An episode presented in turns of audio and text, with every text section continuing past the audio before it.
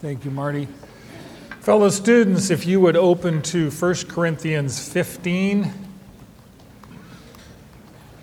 This is the uh, definitive chapter on resurrection in the New Testament. Um, the Bible is a hologram in the sense that you can't ever remove any of it without damaging the whole, so there's some uh, resilience built into that, but Paul writes an enormous amount of the resurrection in this chapter, and it is pure arrogance to think that we're going to get through this in 45 minutes. So pray, because we're going to be rolling, as we say. And by the way, the real activity of this class occurs on Tuesday nights. That prayer meeting is where battle takes place, and that's where victories are won. So please keep, if you can't go, please pray for the prayer warriors that are there because it's a small group, but it's a mighty group, and they are interceding for you uh, and I every Tuesday. So, Paul has written the letter of Corinthians about 55 AD. As you know, the church in Corinth was a church gone wrong, it was a church in trouble. Paul writes them a letter, 16 chapters all in. The first six chapters are really written to correct their, their disunity, their moral disorders, their divisions, and then chapters 7 through 16 were commentary by Paul in response to specific questions that the Corinthian church had asked him at that point in time. And the issue that really led to the writing of chapter 15 is found in verse 12. So if you go to chapter 15, verse 12 of 1 Corinthians, this is the genesis of this particular chapter, verse 12. Now, if Christ is preached that he has been raised from the dead, how do some among you say that there is no resurrection of the dead? So there were some in the Corinthian church who were having trouble buying, and some of them were outright denying the resurrection from the dead, and that's what generated this particular chapter. The central mystery of life on earth is what happens when this life ends in death. Everyone dies. It is appointed for man to die once, and then what? That is the central question of this few decades we have on life. There is no authoritative knowledge about life after death that can be discovered by human reason or human discovery or reporting. Life after death is only authoritatively disclosed by divine revelation. All human thinking about what follows death is speculation. The reality is the only person who was dead for three days, came back to life, and comprehensively and authoritatively told us what was on the other side is Jesus Christ. The author of the Bible is the creator of the universe, and therefore his word alone is authoritative and trustworthy. Now, I might as well say this. This is off script, but I'm going to say it anyway. There's a lot of books that have been written about people coming back from the dead. I'm not discounting their experience. That is not authoritative. You do not develop a doctrine of life after death based on a human, fallible report from the other side. I'm not discounting it. I'm not saying it's not true, but it must be judged by Scripture. Amen? Some of you are looking at me like a deer in the headlights. You evaluate all human experience based on what the Bible says. So when comes, someone comes and says, I died, number one, they didn't die. If they were dead, dead, they wouldn't come back. They might have been in the state where the doctor said you've got no heart rate, you've got no brain wave, but if you came back, you're not dead. If you're dead, dead, you're not coming back, right? It's appointed for man to die how many times? Once. So I'm not discounting these books. Some of them are very, very interesting, but please judge them by Scripture, by the authority of Scripture. So I'm getting back on script now. Some in the Corinthian church were denying that the resurrection had taken place because they did not believe that human beings could physically be raised from the dead, and they were being influenced by the culture of their day. The Greco Roman culture of that day essentially believed in dualism. The body was evil, all physical was evil, the spirit was good, and so the body was a prison that kept the spirit entombed, so to speak, kept it captive. So death was the releasing of the spirit to freedom and the body in the ground. Everything physical was evil, and so a resurrected body was abhorrent to the Greeks. When you talked about a resurrected body, the body was evil, and therefore a resurrected body was doubly evil, so they rejected that. The Epicurean philosophers in Greek culture believed in materialism and only materialism. What that means is that the spiritual realm does not exist. The only reality is the things that you can measure with your five senses, right? And that's material. The material world, the physical world, is the only thing that was real. And of course, the modern evolutionary model is absolutely based on materialism. The spiritual world doesn't exist, only what you can measure with your five senses. The Epicureans were also nihilists. What that means is they believed that death ended human existence. There's no immortality of the soul, there's no life beyond the grave. When you're dead, you're dead. You push up daisies, and that's all she wrote. That's the Epicureans. So, therefore, eat, drink, be merry today was their philosophy. The Stoics believe that after you died, your soul merged with God at death, and the individual kind of became part of a large collective. That kind of thinking is really embodied in Hinduism and Buddhism today. That large loss of the individual and merging into the, some sort of collective is very much an Eastern orientation today. Plato and the followers of Plato back in that day believed in an immortal soul, but they denied the body could ever experience resurrection. Now, the word resurrection is the Greek word anastasis, A N A S T A S A S, anastasis, which literally means to stand up again. To stand up again. So when you go to our cemeteries, the most folks are buried facing east. Is that east? Where's east? All right, behind me. Face that. You're facing east. So when Christ comes, you will stand up again and face east, the notion being that that's where he's coming from. So physical resurrection implies and embodies a body. There is no resurrection without a body. Okay? It's not the immortality of the soul, it's the resurrection, the life again, the standing up again of the body that's inherent in that. So, resurrection means that you will live again in a body, not just in a spirit. And in this chapter, Paul's going to answer four questions. Four questions in 58 verses. Number one, are the dead raised? Question number one, are the dead raised? First 19 verses answer that question. Number two, when are the dead raised? That's 20 to 28. Number three, why are the dead raised? 29 to 34 in the last 11 verses. And then four, how are the dead raised? We're going to try and do this in about 40 minutes, so hang on. Paul demonstrates the reality of the resurrection, number one, by reviewing the evidence for Christ's resurrection. And here's the first principle the reality of Christ's past resurrection guarantees our future resurrection. The reality of Christ's past resurrection guarantees our future resurrection. Verse 1 Now I made known to you, brethren, the gospel which I preached to you, which also you received, in which also you stand, by which also you are saved, if you hold fast the word which I preached to you, unless you believed in vain.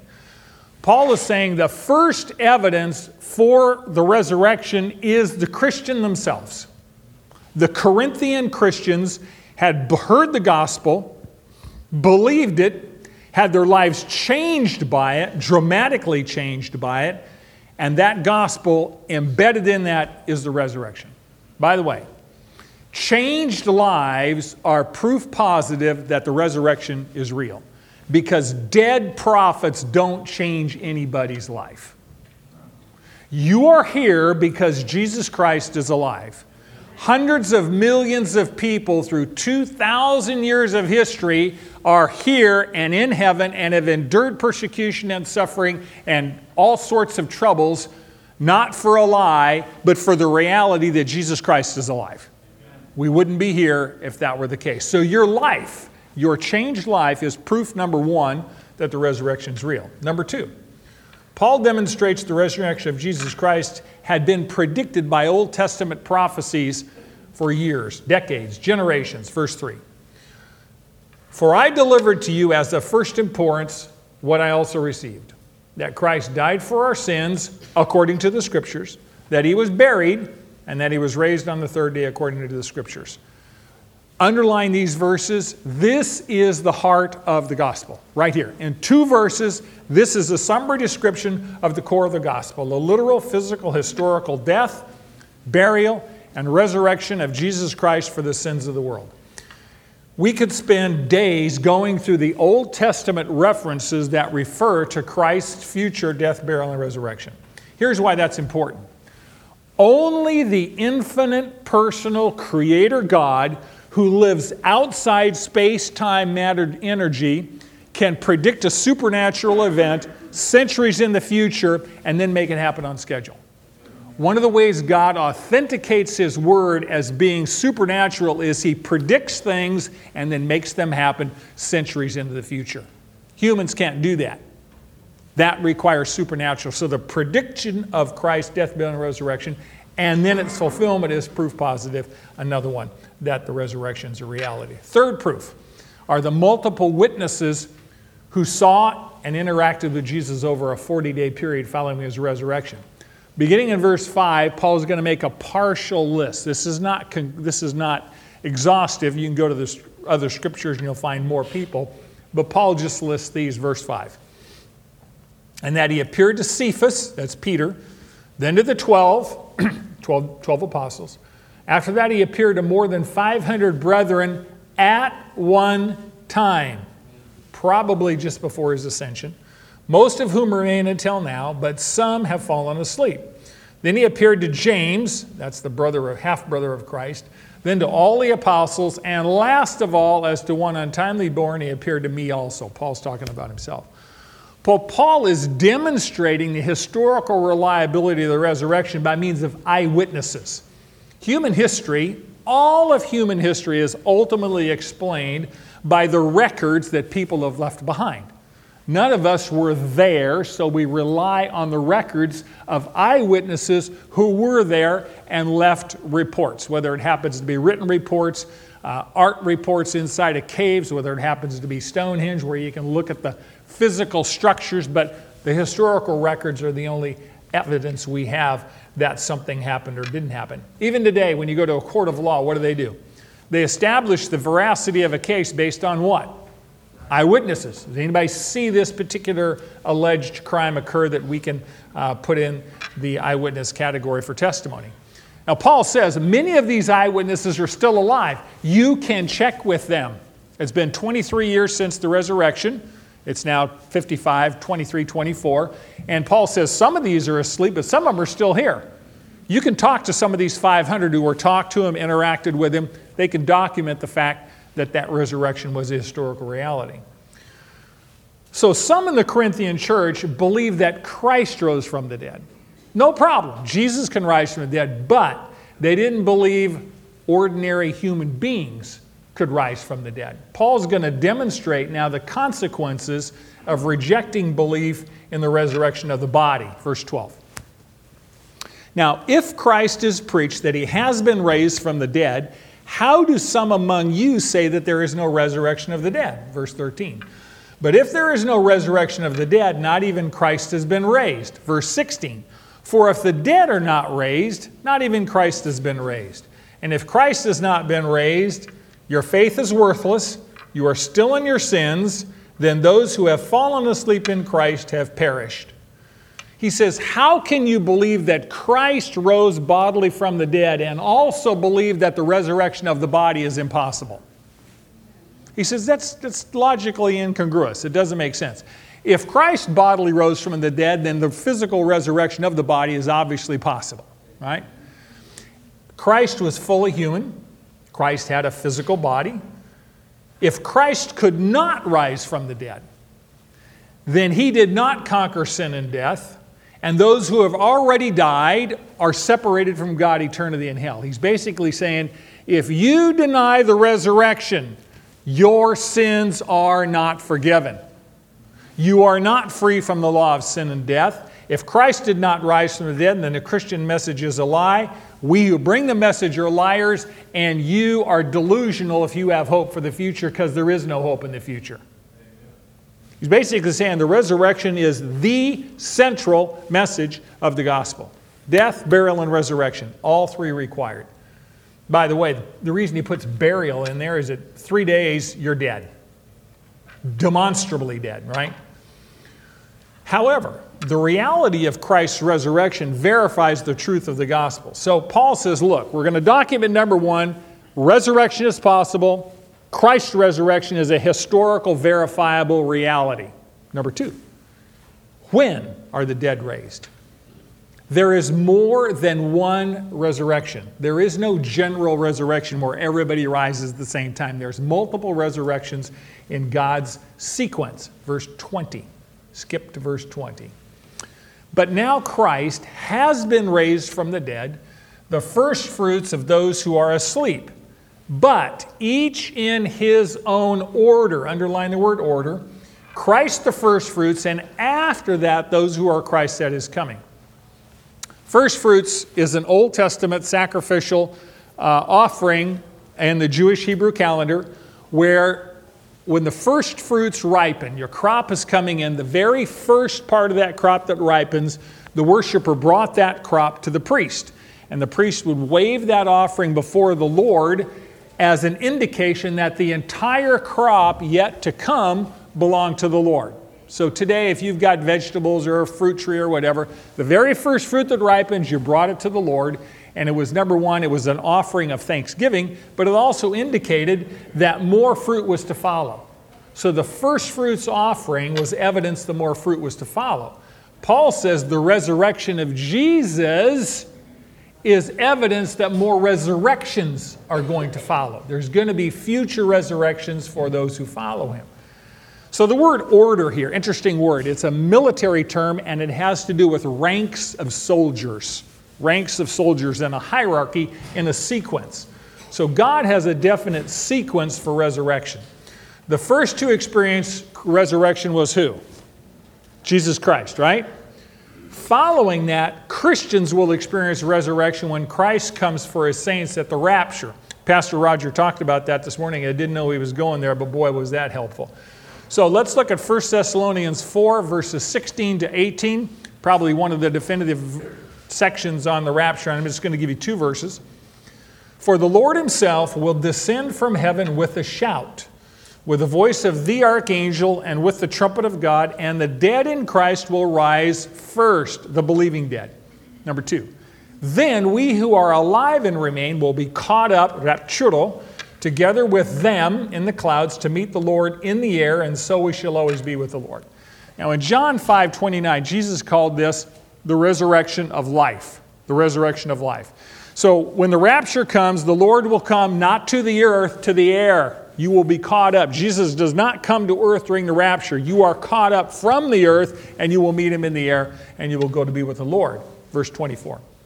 Then comes the end, and we're going to discuss that when he hands over the kingdom to the God and Father, when he has abolished all rule and authority and power. So the end is not the rapture. The end is the end of the physical universe. The end is the end of this present age. And that end will not come until after Christ's millennial reign on earth, thousand years. At the end of millennia, at the end of the millennium, Revelation 20 tells us that Christ will defeat anybody who rejects and rebels against his rule after that revelation, the last part of Revelation 20 says Christ will come in judgment and then the lost will be raised. So understand there's at least two resurrections here. One, if you are in Christ and you are dead at the rapture, you're the first to be raised. When Christ comes in the rapture, if you're still alive, you're going up without dying, right? That you meet the Lord in the air. After the tribulation period, seven year period of time, after Christ defeats all his enemies, then we have the resurrection of the lost, those who have rejected Christ. Those who are dead or alive who have rejected Christ will experience resurrection. They will stand before God at the great white throne judgment. That's Revelation 20. They will be judged according to their deeds, then they'll be cast into the lake of fire. And following that, it says death itself will be cast into the lake of fire. So, number one, Every human being will experience resurrection. Every human being will experience resurrection. The question is not, will you live forever? You will live forever. Everyone lives forever. The question is, where will you live forever? Those who have accepted Jesus' payment for their sins will live forever with Jesus in heaven. Those who have rejected Jesus' payment for their sins will pay for their own sins themselves. They will live forever separated from God in a place called the lake of fire. So the dead are raised in a specific order. We understand that. Third question Why are the dead raised? Why are the dead raised? Why does it matter? Why does it matter today? Paul says there's at least three areas of your life that are impacted today by your future resurrection. Here's the principle the certainty of future resurrection should motivate us to live pure lives and share the gospel. The certainty of future resurrection should motivate us to live pure lives and share the gospel. Now, the first thing the resurrection impacts is evangelism. Verse 29. Otherwise, what will those do who are baptized for the dead? If the dead are not raised at all, why then are they baptized for them? This verse has gotten more foolish interpretations than almost anyone in recent memory. Paul is not teaching proxy baptism. Paul is not teaching vicarious baptism. He's not teaching you can baptize a living person in place of somebody who's already died. Not teaching that. Baptism does not save. Each person has to make their own decision to follow Jesus or not. The statement really means baptized to take the place of those who've already died. In other words, what Paul is saying if there's no resurrection, why bother with evangelism? If there's no resurrection, why are you bothering with missions? What's the point? It's a waste of time. There's no life after death anyway, so why go to all the trouble to tell people about Jesus and how to go to heaven? If there's no life after death, there's certainly no heaven, no hell, no judgment. So why are you worried about evangelism? If all you do is push up daisies when you die and you turn into ashes to ashes and dust to dust, and that's all there is, then salvation's meaningless, right? Because there's no life after death. Paul says, hold it. Resurrection is a reality. Everyone does live forever. They have a choice about where to live. We have a motivation to tell people how they can go to heaven. So, resurrection impacts evangelism. Number two, resurrection impacts our view of suffering. Verse 30. Paul says these Corinthians, Why are we in danger every hour? Why am I being persecuted? He talks about fighting wild beasts at Ephesus who wanted to kill him. Verse 32. If the dead are not raised, what does he say we ought to do? Eat, drink, and be merry. Tomorrow we die. Party now. That's kind of our culture, isn't it? Pretty much. I'll deal with death tomorrow. I'll deal with it later. Well, someday later we'll be here and you're going to have to deal with it. So Paul says if resurrection's not real, if there is no life after death, why would anyone endure suffering for the gospel? Why would I be willing to be persecuted, Paul says, for the sake of the gospel if there's no resurrection? Why have Christians been willing to endure suffering and struggle and persecution and death for 2,000 years if, in fact, resurrection is delusional? Right? There's no life after death. How come Satan opposes the gospel so viciously? That's interesting. If in fact there was no resurrection, you would think Satan could care. Ah, they're going to die and go in the ground. Why would I do spiritual warfare if there's no life after death? The fact that every soul will live forever tells you exactly why Satan goes to war. Okay? Proof positive. Thirdly, resurrection is a call to stop sinning. Verse 34. In light of the resurrection, Paul says, Become sober minded as you ought. and stop sinning, for some have no knowledge of God. Of course, they need knowledge of God through evangelism. So the truth is, everyone's going to be resurrected, everyone's going to stand before God for judgment. Since God is going to hold us accountable for everything we do in this life, we should sober up and clean up, right? Live a life that reflects the reality that each one of us will stand before God.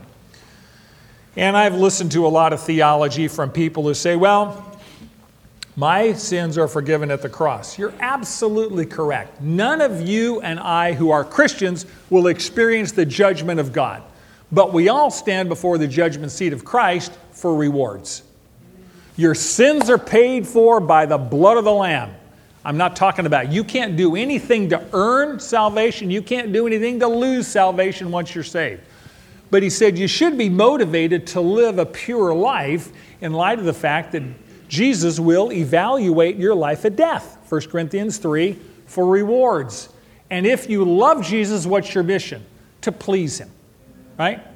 I expect most of you love your spouse, at least sometimes. When you do love them, they know it because you behave nicely toward them. What a shock, right? You want to please who you love. Well, if you love Jesus, then Paul says it's pretty logical. Stop sinning and start living a clean life because what you do in this life matters forever in the next life. Now, Paul's going to answer the question that probably has the most mystery how are the dead raised? Verse 35. But someone will say, How are the dead raised? Two questions here. How are the dead raised, and with what kind of body do they come? Here's the principle every Christian will be given a spiritual body that is eternal, powerful, and glorious. Every Christian, yeah, boy, we do need an upgrade, amen. Every Christian will be given a spiritual body that is eternal, powerful, and glorious. See, now the Greek culture not only was fearful of death, they really rejected the resurrection in all its form because they viewed resurrection as reconstruction. That's not what Paul's talking about, but the Greeks viewed resurrection as reconstruction. And they thought it was impossible that God could reassemble a decayed body. Well, it makes sense. You know, a, a, a buried body does what? Turns back into soil, yes? and that soil feeds plants, and people eat those plants. And that's true. I know you're looking at me, that's reality, right? There was um, Roger, Roger, Roger. He was um, pilgrim. He died, they buried him, and a couple generations later, they found out that an apple tree had put its roots all the way through his coffin, multiple places. So the reality is, people are eating those apples, we're eating part of Roger. I can't remember his last name. Anyway, that's just true. I mean, that's reality. That's the physical nature of it. So the Greeks are saying, yeah, yeah, the, the Greeks are saying, um, we don't understand how God's going to be able to reassemble that. I mean, those atoms kind of recycle through people and plants and people and plants, and people are buried or see People are burned at cremation. People are eaten by wild animals. How's God, how's God going to find all the body parts to bolt it back together again? So they were looking at this reconstruction, reassembly argument, and they didn't see how God was going to be able to do it. Paul, of course, is pretty impatient with that because he says in verse 36, what? You fool. pretty strong. That which you sow does not come to life unless it dies. And that which you sow, you do not sow the body which is to be, but a bare grain, perhaps of wheat or something else. But God gives it a body just as He wished, and to each of the seeds a body of its own. So, Paul's going to use a metaphor, the life cycle of plants. And we live in a farming community, we should understand this. For a seed to produce new life, what do you have to do with the seed? You have to bury it. We bury your body. He's using seed and your body as correspondence. Seeds that are planted in the ground do not come out of the ground in the same form that you put them in the ground, right? You take a little seed. Remember, I was a kid, we used to plant carrot seeds. Have you ever seen a carrot seed? They're almost microscopic, you know, you put them in the ground, etc. You don't see that little microscopic carrot seed come out of the ground. Again, you see the life of the carrot come out of the ground in a vastly different form. Paul says when your old body goes into the ground, that old body ain't coming out.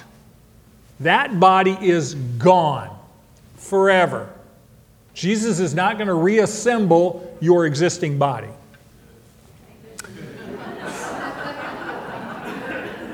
That would be supernatural, right? When you bury a simple naked seed, it produces an entire plant. And that plant is far more beautiful. One of the ugliest seeds in the world is a tulip bulb. And one of the most beautiful plants in the world is the tulip flower. It's still a tulip. When you plant corn, you get corn, you plant wheat, you get wheat, etc. Our resurrection body, when we're planted, will be raised and it will still be us but it won't be the same earthly body any more than a carrot seed's coming out of the ground because a carrot plant's coming out of the ground. So, just like the seed, your new body's going to have continuity and it'll have identification, it'll have personality, it'll just be transformed because it'll be free from sin. So people will recognize you in heaven. You will be very recognizable in heaven. We will have our personalities in heaven. We will have our character traits. We'll be sin free. So some of you are really going to be changed. People will go, Is that really you? You're so nice. What happened? I got resurrected. How about you? I'm surprised you're here. Yeah. There's going to be a lot of people that are surprised that Brad Hennings there. Believe me, they're going to be surprised. And we'll all say the same thing it's Jesus. It's all about Jesus, right? So people will recognize you in heaven in the same way that Jesus' disciples recognized him when he got his new body. Now, they had some struggles because his body was changed. We're going to get into that, but they did recognize him. Verse 39 All flesh is not the same flesh, but there is one flesh of men, and another flesh of beasts, and another flesh of birds, and another of fish. So, Paul's going to talk about God's creative capacity and his ability to give you a body that's appropriate. So, he says, Look, even on earth, there's a wide variety of bodies, and God creates bodies. He designs bodies for the species according to the environment they're going to be in. Birds have feathers, which is really useful if you want to fly, as opposed to scales, which is really useful if you're going to swim. I mean, you don't want to get that mixed up. Life could get interesting, right? Beasts have fur, and the human skin is almost hairless. As we age, it gets even more hairless. Right? yeah, I know. So, God designed our earthly bodies right now, custom designed them for the environment within which we are living now, and He will design your heavenly body for the environment in which it will live. Paul says, remember, the body is designed for the environment. You have a new environment, you're going to have a different kind of body. Now he's going to talk, he's, he's using these correspondences. He talks about seeds, he talks about flesh. Now he's going to talk about heavenly bodies, planets, stars, comets, etc. Verse 40. He says there are also heavenly bodies and earthly bodies. But the glory of the heavenly is one, and the glory of the earthly is another. There is one glory for the sun, another glory for the moon, another glory for the stars. For stars differ to star in glory. So, what he's saying is each star has its own brightness, each star has its own uniqueness. There are no two stars that are identical. There are no, that's a statement of faith. I do not know that. But given the creative nature of our God and given the fact that there are no two human beings with identical DNA, I gotta believe that there are no two stars that are precisely identical. We have a God who is infinitely creative. Paul says if God can make billions of galaxies all of which are unique, all of which have their own glory, their own brightness, their own gravitational pull, their own, you can go through the criteria. God doesn't make stars uniform, He doesn't make people uniform. He loves variety, and your heavenly body will reflect that glory. Right? Hang with me.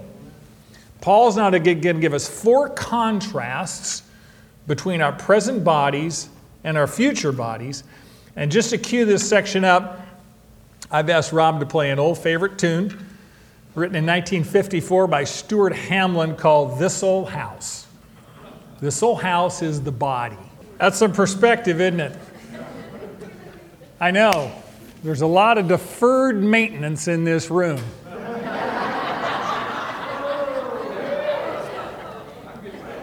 The good news is we're going to get an upgrade. The bad news is we desperately need it. but I would be surprised. This place is passing away, right? We know that. I have always interesting conversations with people that don't want to talk about death, and yet it's the most real thing that you should think about every day. Not in a negative sense, but it defines the reality of where you live and how you live. Verse 42. Paul's going to give us some contrasts. Four contrasts. He says, So also is the resurrection of the dead. It is sown a perishable body, it is raised an imperishable body. Now, our present body will perish. Our present body is perishing. Our earthly body has aches and pains, it sweats, it smells, it deteriorates, it decays, Every day you're dying a little more. Our current body requires constant medical attention. As a matter of fact, one proof of that is that most of your social life occurs in the waiting rooms of medical treatment facilities. It's called your doctor's office, right? You meet a lot of people there. They're really nice people, but when you look at them, you go, I hope I don't look as bad as you do, right? So the law of sin and death is working in our bodies every day. Just look in the mirror. We all have a date with death, and our spirits at that point in time will be separated from our bodies. So at that stage, our earthly bodies go where?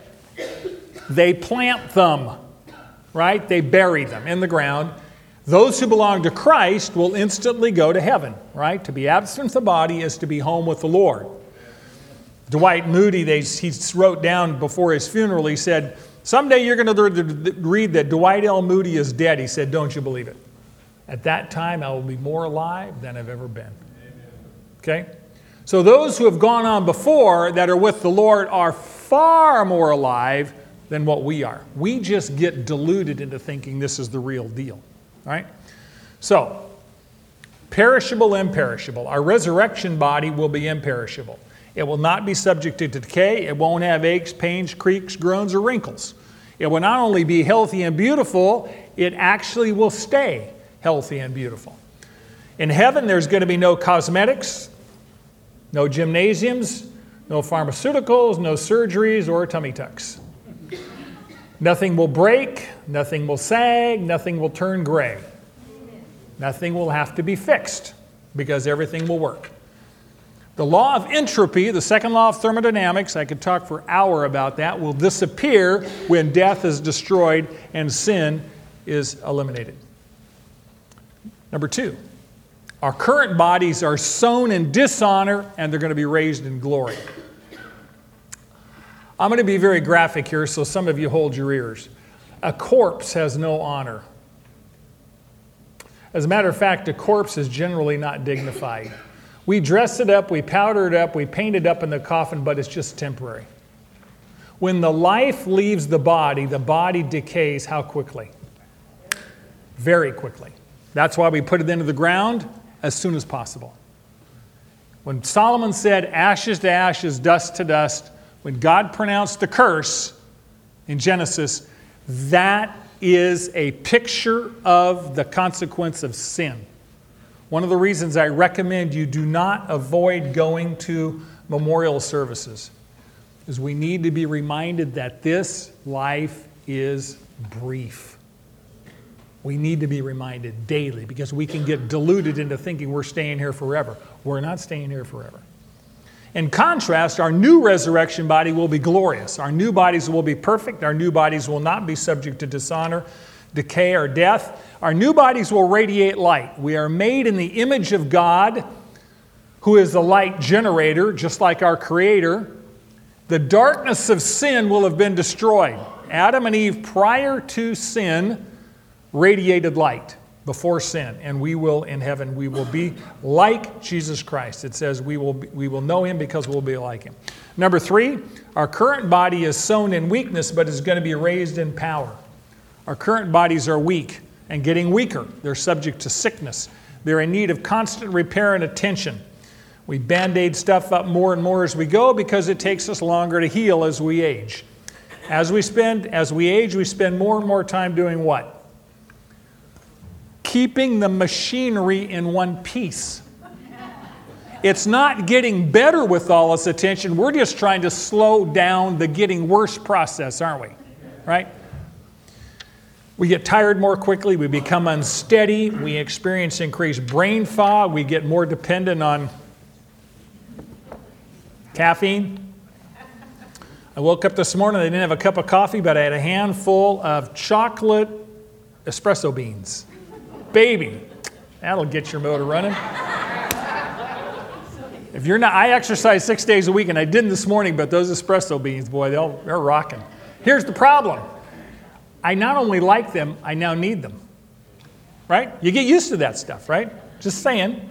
Our bodies have limited knowledge. Our current bodies produce waste. They harbor germs, bacteria, viruses, etc., etc., etc.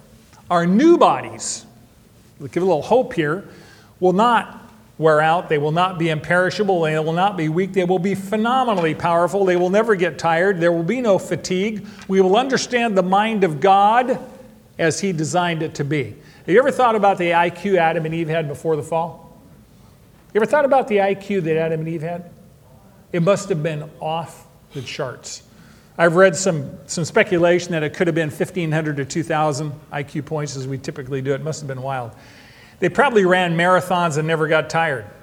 There's no fatigue in the Garden of Eden, there's no exhaustion. Here's one of the challenges we face when Paul described this. We live in a broken, sinful world, and when he describes a body that's not subject to that, we have a hard time wrapping our head around what does that look like because we're not part of that. Verse 44, the last contrast. Our current bodies are sown a natural body, they are raised a spiritual body. If there's a natural body, there's a spiritual body. The natural body was designed by God to house your human soul as it lives on human planet Earth. So the human body is an earth suit. Do you have an earth suit? That's custom designed by God to function in space, time, matter, energy continuum called the physical universe. Your current body is designed to live on planet Earth. When you go out in outer space, you have to have a space suit because your Earth suit doesn't do really well outside of Earth. Your Earth suit is really designed for this particular environment. Adam was made out of the dust of the earth so he could live on earth, and so are we. Paul says our coming resurrection bodies are spiritual. We won't be disembodied spirits like ghosts. Our body will have substance, but it will be a body designed to live outside the dimensions of physical space and time. It's going to be a body somewhat like Jesus. Remember when Jesus was resurrected? After his resurrection, he had a physical body, yes? He ate, he drank, he walked, he talked, people touched him, people interacted with him, but his body was not limited to the physical. He could pass through walls, he could come through closed doors, he could instantly appear or disappear. So, our heavenly bodies apparently will have substance, but they will not be constrained by space, time, decay, entropy, sin. It's going to be really, really marvelous. Then Paul spends uh, verse 45 to 49. He contrasts the first Adam, where we became a living soul, with the last Adam, we became a life giving spirit, chapter or verse 45 to 49. The first birth on earth produces what's natural, the second birth in Christ produces what's spiritual. You want to know where you got your spiritual nature? You got it because you were born again. That's why Jesus said you must be born again. The body you receive from Jesus is designed for spiritual life in heaven. The body you got from Adam is designed for life here on earth. But you're not going to stay here, are you? So when you leave, you're going to need another body, one that works in the new environment. Verse 50. Paul says, Now, this I say, brethren, that flesh and blood cannot inherit the kingdom of God, nor does the perishable inherit the imperishable. So the new resurrected body is required because your earthly bodies cannot survive in heaven. Your current body is barely surviving here, right? So when we get to heaven, we're going to need a resurrection body that is appropriate for that environment. And Paul says, that new resurrection body is not going to evolve slowly, it's going to occur instantly. Verse 51 Behold, I tell you a mystery. We will not all sleep, but we will all be changed. In a moment, in the twinkling of an eye, at the last trumpet, for the trumpet will sound, and the dead will be raised imperishable, and we will be changed. Here's the principle. Since Christ could return at any moment, we should stay ready every moment. Since Christ could return any moment, we should stay ready every moment. Now, I want to tell you something that you already know. How many of you figured out that getting ready is easier than staying ready? Getting ready. You put me in a crisis, I can get ready staying ready day by day by day, staying ready, staying ready, staying ready, being on the alert, watching all the time. Jesus could come back today. Generally, for most of us, the very first thoughts upon arising are not, Jesus could come back today. We're usually thinking about, where's the potty? Or something very basic, right? I'm just saying, That's our human flesh impacting our thinking, right? You know what I'm talking about. We should stay ready every moment, and Paul says that transformation from physical to spiritual is instantaneous. The Greek word for moment is atomos, A T O M O S, atomos, where we get atom from, right? Atom. It's an indivisible fragment of time, and the only way they could measure the fastest known, the smallest quantity of time in the ancient world was measured by what? An eye blink. That was the fastest physical thing they knew an eye blink, twinkling of an eye, a fraction of a second. That's why Paul uses that term that this change will occur in a twinkling or a blinking of an eye. Paul is saying that at the rapture, the believing dead will be instantly resurrected right into their new bodies. At the same time, followers of Jesus who are alive will be instantly transformed into their new bodies. Right? Now, no one knows when Jesus is going to return, so we not only have to get ready, we have to stay ready. And the consequence of receiving immortal bodies is that death will have no more power over us. Verse 54. Last part of that verse says, Death is swallowed up in victory. Verse 56 The sting of death is sin, and the power of sin is the law. But thanks be to God who gives us the victory through what? Our Lord Jesus Christ. Based on that truth in verse 58, he gives you a verse that's worth memorizing. Therefore, my beloved brethren, in light of that fact, how does that impact you today? Be steadfast, immovable, always abounding in the work of the Lord, knowing that your toil is not in the vain in the Lord. The last principle before Tom comes for the Christian, death is not a dead end. Death is the doorway into eternal life. For the Christian, death is not a dead end. Death is the doorway into eternal life. My father told me that in 1989 before he died of cancer. I said, "Dad, how you doing with death?" He said, "It's the portal to life." Can't wait to get there. Those who know Jesus Christ as their Savior do not need to fear death. Not now, not never. Death occurs because of sin, but Jesus has paid the penalty for our sins. Death has been conquered because of Christ's death, burial, and resurrection, and therefore, Christians live in the present, but we don't live for the present. Correct? We live in this world, we don't live for the world. You have no future here. This old house ain't gonna last. I don't care how much plaster you put on the ceiling, the roof is gonna cave in someday. Our future is a glorious eternal life with Jesus Christ forever in heaven. And in light of that coming reality, in light of the certainty of resurrection, Paul says, get on with the gospel. Take the gospel to the lost because everybody experiences resurrection. Where they spend that eternal life, you have a part of being part of God's great plan of reconciling the world to Himself. So let's summarize before Tom comes and reviews our requests and our praises. Number one, the reality of Christ's past resurrection guarantees our future resurrection. There is a resurrection in your future. And you know something very selfishly? I hope it's sooner than later. Once you know where you're going, the only reason you stay is because your work isn't done. But this ain't home. Number two, the certainty of resurrection should motivate us to live pure lives and share the gospel. Number three, every Christian will be given a spiritual body that is eternal, powerful, and glorious. Number four, since Christ could return any moment, we should stay ready every moment. That's where we can encourage each other. And then lastly, for the Christian, death is not a dead end. Death is the doorway into eternal life. So therefore, death should have no fear for the believer. Okay? Love you guys. Now that you know,